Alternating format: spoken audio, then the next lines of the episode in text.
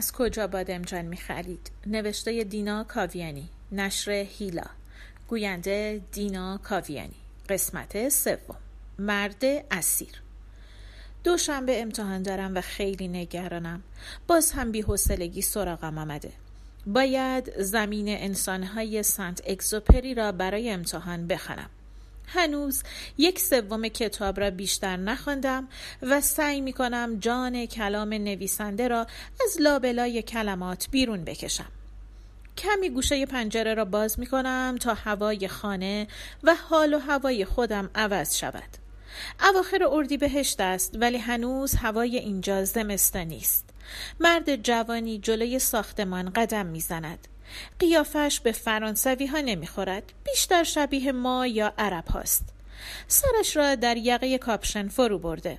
چند قدمی که از ایستگاه اتوبوس دور می شود دوباره به طرف آن باز می گردد بی اختیار توجه هم به سویش جلب می شود منتظر اتوبوسی است که روزهای تعطیل دیرتر هم می آید نمی‌دانم چرا دلم برایش می سوزد شاید به خاطر گردن خمیدهش است که آن را از سرما در یقه کاپشن فرو برده.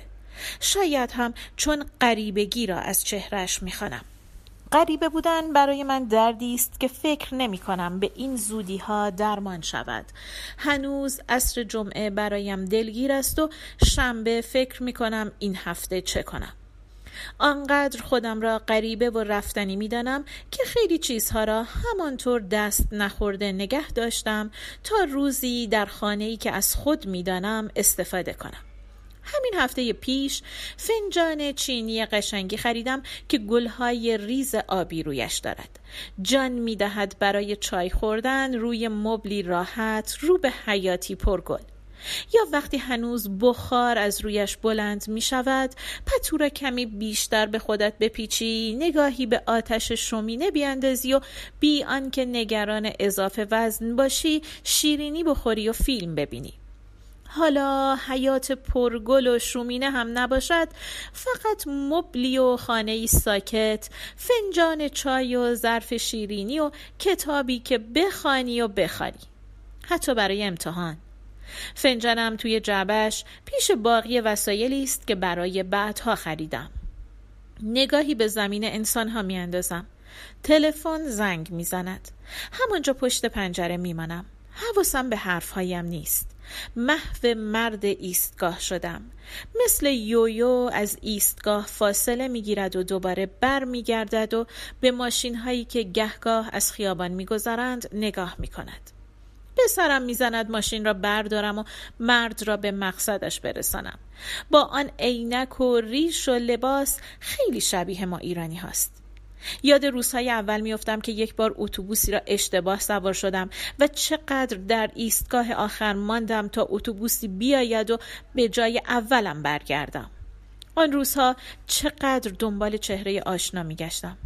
چند بار عربها را با خودمان اشتباه گرفتم. خیلی هم بد نشد. هیچ وقت فکر نمی کردم دوستان خوبی از بین این عرب ها پیدا کنم که کردم. نمی‌فهمم کی تلفن را قطع کردم. پشت پنجره به دیوار تکیه می دهم و با برگ گلها بازی می کنم. حسابی جان گرفتند. دو گلدان را زمستانها داخل اتاق می‌گذارم درست جلوی پنجره. هوا که گرم می شود بیرون پنجره آویزانشان می کنم. تا چند وقت دیگر باید بیرونشان کنم و مبل را جایشان بگذارم. تنها تغییری که گاهی در خانه می دهم همین است. چیدمان تابستانی و زمستانی. مبل را کمی جلو می کشم آنقدر که هم راه رفتن باشد و هم وقتی رویش می نشینم نزدیک گلدان ها باشم. این هم از باغ پرگل. از جهت نگاه مرد می‌فهمم ماشینی وارد خیابان شده. نگاه حسرت بارش ماشین را تا انتهای خیابان بدرقه می کند امتحان فردا را فراموش کردم. انگار مرد را می شناسم حسرت نگاهش را بارها دیده بودم و تنهاییش با من آشناست. اتوبوسی از دور پیدا می شود برای مرد خوشحال می شوم سرم را از پنجره بیرون می‌برم تا خبر آمدن اتوبوس را به او بدهم. باد سردی به صورتم می‌خورد اتوبوس با سرعت از ایستگاه دور می شود خارج از سرویس است مرد با خستگی خودش را روی صندلی ایستگاه می اندازد. هنوز هوا آنقدر گرم نشده که گلدانها را بیرون بگذارم. هوا رو به تاریکی می رود. آسمان مثل پالت نقاشی پر رنگ است. سردم می شود. فنجانی چای می چسبد. کتری را پر آب می کنم و روی شعله می گذارم. چراغ اتاق را روشن می کنم. دلم گرفته. اینجا هم عصرهای جمعه دلگیر است هم عصرهای یک شنبه زمین انسانها روی میز افتاده اگر امتحان فردا نبود تنها در خانه نمی ماندم. هرچند دور برم آشنایان زیادی هم برای رفت آمد ندارم که دلتنگی عصر جمعه و یک شنبه را بفهمند خانه حسابی سرد شده. پنجره را میبندم. مرد خودش را بیشتر در کاپشن فرو می‌برد. نمی‌دانم مقصدش کجاست ولی تا آخر این خط پیاده هم راه زیادی نیست. چای دم می‌کنم. فنجان چینی با گلهای آبی را از جعبه بیرون میآورم. میز کوچکی را کنار مبل می‌گذارم. ظرف شیرینی و فنجان چای که هنوز بخار از آن بلند می شود و زمین انسانها. چه اهمیت دارد که برای امتحان فردا بخوانمش چای در این فنجان خیلی خوش تر است مرد هنوز در ایستگاه منتظر است اگزوپری هواپیمایش را در بیابان رها می کند و در صحرا به راه می افتد. جعبه فنجان چینی را در سطل زباله می اندازم. باید کمد را مرتب کنم. صندوقچه آبا در مطب را که پشت سرم بستم احساس کردم بار سنگینی از دوشم برداشته شده.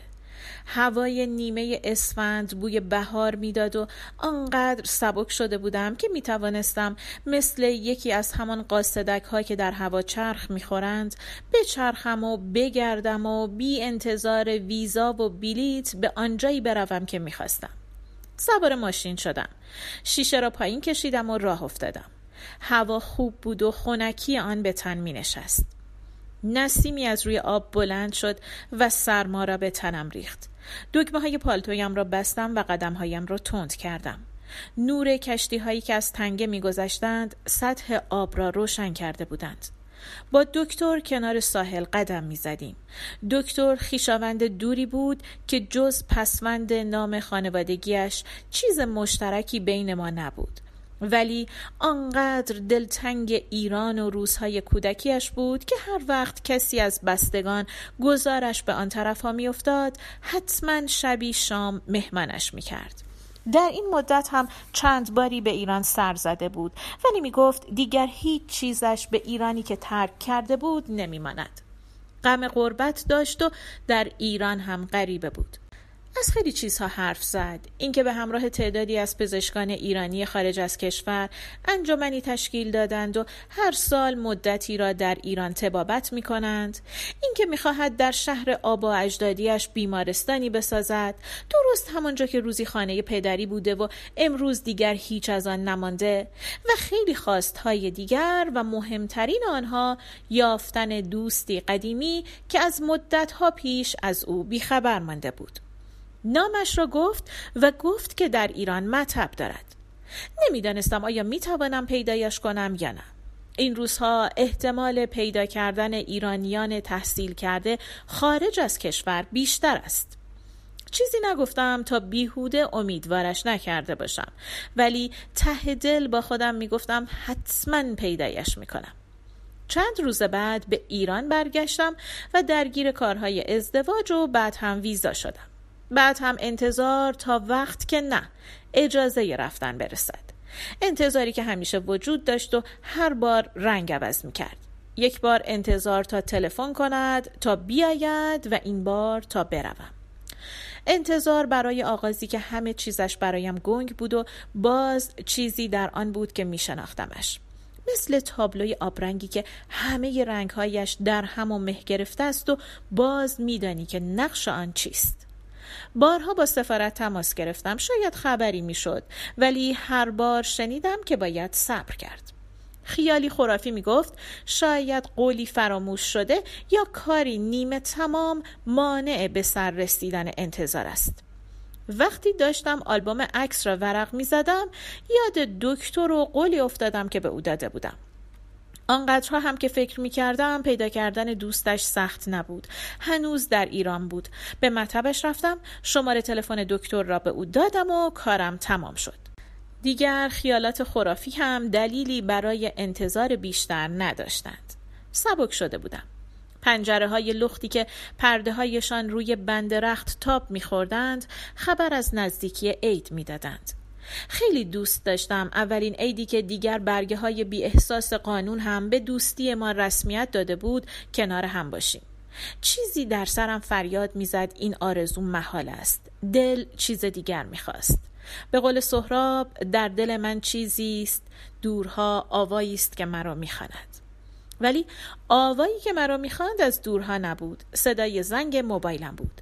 یک دستم به فرمان ماشین بود و آن دیگری کیفم را به دنبال موبایل زیر و رو می‌کرد. بالاخره اجازه رفتن رسید. برای اولین پرواز بلیت گرفتم و یک هفته ای بار سفر بستم.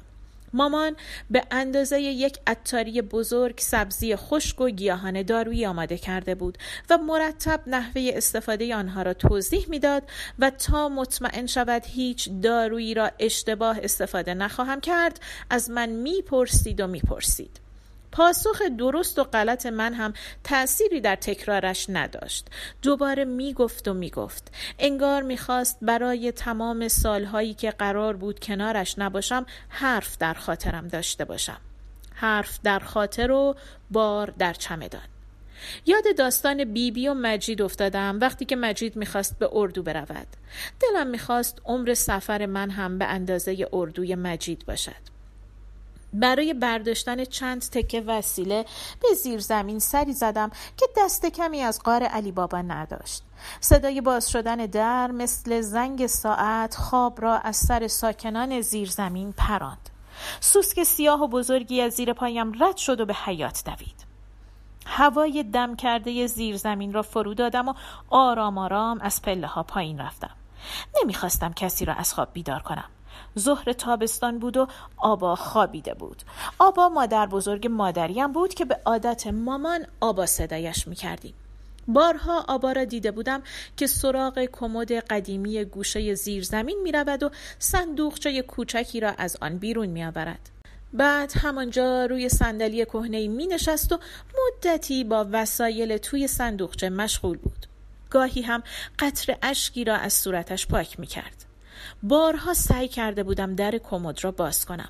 ولی قفل بود و کلیدش هم پیش آبا فکر گنج پنهان زیر زمین آرامم نمیگذاشت تا اینکه کلید را پیدا کردم. ظهر که آبا میخوابید بهترین فرصت برای یافتن گنج بود. هوای زیر زمین خنک بود. ولی باز عرق کرده بودم. نمی‌دانم از ترس بود یا هیجان. آرام کلید را در قفل چرخاندم و در را باز کردم. در جیر جیری کرد. مثل نگهبانی که بخواهد دزدی را براند. ترسیدم. کمی صبر کردم. خبری نشد. خواب آبا سنگین بود. در کمد را باز کردم و صندوقچه را بیرون کشیدم. گنج آبا دو تا عکس و یک بشقاب چینی قدیمی کوچک بود. با دقت بشقاب را کناری گذاشتم و عکس ها را بیرون آوردم. عکس ها قدیمی بودند و دورشان دال داشت از همان عکس هایی که در موزه ها پیدا می شود یکی عکس مرد جوانی بود که در زمان خودش خوش لباس بوده و دیگری همان مرد بود همراه با زنی پیچیده در چادر و روبنده. نفهمیدم زن چرا عکس گرفته. صورتش هیچ پیدا نبود. آن روز نفهمیدم آبا ساعتها با آن عکس ها چه می گفت عکس مردی جوان و زنی بیچهره. کوچکتر از آن بودم که نوشته پشت عکس را بخوانم. سالها گذشت و خاطره آن ظهر تابستان هم فراموش شد. آبا مرد و فروش خانه بهانه شد تا سری به زیر زمین بزنم. بعد از سالها دوباره در کمد را باز کردم. همه چیز سر جایش بود. صندوقچه را مال خود می دانستم. برداشتمش و از زیر زمین زدم بیرون. همه در تکاپو بودند تا زودتر از شر وسایل خانه خلاص شوند. مامان حال خوشی نداشت. خانه را بدون آبا نمی‌خواست. آقا جان سالها پیش رفته بود و مامان انگار به نبودنش عادت کرده بود. دست مامان را گرفتم و از خانه بیرون زدیم. حالا صندوق مال من بود. همان عکس ها و بشقاب قدیمی آنقدر بزرگ شده بودم که نوشته پشت عکس را بخوانم. پدر و مادر آبا بودند. پدرش میخندید و مادر نمی‌دانم. حتما میخندید. شاید هم از خجالت صورتش گل انداخته و نگاهش را به پایین دوخته بود. جد مادریم مرد خوشپوش عکس تاجری بود که به روسیه سفر می کرد. حتما دوربین هم سوقاتی یکی از همان سفرها بود. سالها بعد از آمدن دوربین قزاقی به جبر چادر و روبنده را کنار زد ولی دوربین روسی برای همیشه چادر و روبنده را روی سر مادر بزرگ حفظ کرد. دو تا چمدان و ساکی پر از آجیل و شیرینی قبل از من جلوی در ایستاده بودند تا راهی فرودگاه شویم. سری به اتاقم زدم. نمی‌خواستم چیزی جا بماند. صندوقچه آبا روی میزم بود. چیزی به وسایل درون آن اضافه نکرده بودم. خرس قهوه کوچکم روی تخت افتاده بود. سالها بود بغلش نکرده بودم. در اتاق را بستم. نمی‌خواستم شب آخر بخوابم. مامان هم بیدار بود و روی مبل نشسته بود. روی زمین نشستم و سرم را روی پایش گذاشتم. مامان بی هیچ حرفی با موهایم بازی کرد. نفهمیدم کی خوابم برد. وقتی بیدار شدم هنوز دست مامان لای موهایم بازی می کرد. وقت رفتن بود. در آینه نگاهی انداختم. عکسم در لباس عروسی جلوی آینه بود. خودم را نشناختم. فکر می کردم در آغاز زندگی مشترک باید چیزی در من تغییر کند. ولی من دلم برای همه چیز تنگ می شد. می دانستم. وقتی مهماندار گفت کمربندها را ببندیم دلم می‌خواست هواپیما مثل تمام پروازهای دیگر تأخیر داشته باشد. هواپیما پرید. سرم را به پشتی صندلی تکیه دادم. دستم در کیفم دنبال چیزی میگشت. صندوقچه آبا را بیرون کشیدم. خرس قهوه‌ای گوشه‌ای خوابیده بود. عکس مامان و بابا هم بود. مامان میخندید. این موبایل لعنتی. دلم می‌خواست گوشی موبایلم را پرت کنم یک جای دور تا دیگر ساعتش سر شش و چهل و پنج دقیقه صبح زنگ نزند. یک روب چشمهایم را روی هم فشار می‌دهم و ساعت هفت خودم را از تخت بیرون می‌کشم. آنقدر خستم که نمی‌توانم تکان بخورم. تخت خوابم را سرسری مرتب می‌کنم. وسایل روز قبل را از کیفم بیرون میآورم. هزار بار گوشه و کنار میزم را نگاه می کنم مبادا چیزی از وسایل امروز جا مانده باشد. صورتم را صابون می‌زنم تا بزک دیروز را پاک کنم و برای وسم کشی امروز آمادش کنم. آنقدر وقت هست که فنجانی چای بخورم و از خانه بزنم بیرون.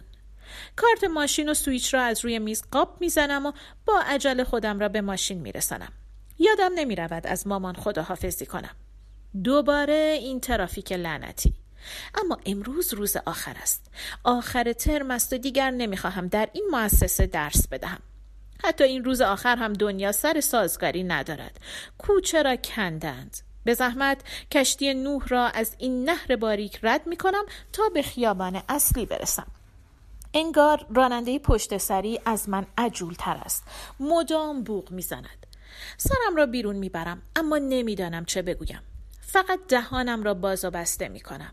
انگار که چیزی بگویم تا فقط بوغش را ببرد. یادم نمی رود که باید دستم را هم تکان دهم. علامت تهدید. چیزی به ذهنم نمی رسد تا راننده پشتی از من بترسد یا بفهمد که هستم و می‌دانم باید دور بزنم. هیچ چیز به ذهنم نمی رسد. بی صدا دهانم را باز و بسته می کنم. یاد مسابقه عرابرانی بنهور میافتم. ماشینم با این حیبت دست کمی از آن عرابه ها ندارد. جلوی در مؤسسه پارک می‌کنم. ده دقیقه زود رسیدم. اول نگاهی به گوشی میاندازم که حتما آنتن داشته باشد. ممکن است زنگ بزند. هرچند خیلی هم سهرخیز نیست. چند تا تمرین فرانسه را برای کلاس بعد از ظهر حل می کنم. پنج دقیقه به هشت قفل فرمان را میبندم و کیفم را برمیدارم. دزدگیر را می‌زنم و با لبخندی مصنوعی وارد مؤسسه می‌شوم. قبل از رفتن به کلاس گوشی را روی حالت سکوت می‌گذارم. خاموش نمی کنم شاید زنگ بزند. یک ساعت و نیم انگلیسی و فارسی را بلغور می کنم یک ساعت و نیم رهایی از کل دنیا. بچه ها خیره هم می کنند و منتظرند تا هر لغت جدیدی را که از دهانم بیرون می آید مثل توتی تکرار کنند. گاهی یکی دوتایشان با شیطنت معمول بین دخترها و پسرها سر به سر هم می‌گذارند.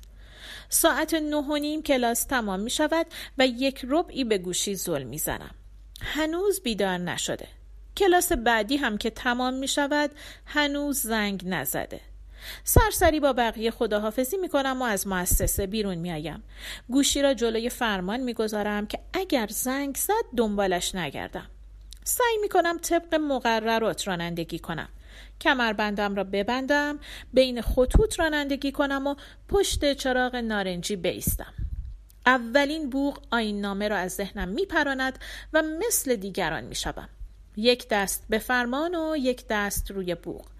بالاخره زنگ می‌زند. می‌گویم پشت فرمونم. بعدا زنگ بزن. صدای پخش ماشین را بلند می کنم و ترانه را زیر لب زمزمه می کنم. شاید هم کمی صدایم بلند شده. راننده ماشین کناری نگاهی می کند و می خندد. پنجره را بالا می کشم. هنوز ماشین را درست پارک نکردم که زنگ می زند. بین 26 تا زنگی که این گوشی دارد بهترین را انتخاب کردم ولی باز هم صدایش شوم است. شاید چون هیچ وقت خبر خوشی را که می‌خواستم از آن طرف خط نشنیدم. نیم ساعتی حرف می‌زنیم. همان حرف های همیشگی. اول حال و احوال بعد گلایب و بعد تهدید که اگر نیایی فلان می‌کنم و بهمان. ته دل می‌دانم که هیچ کاری نمی‌کنم. او هم می‌داند. نمی‌توانم. اگر می‌توانستم سه سال کارم زل زدن به این گوشی لعنتی نبود.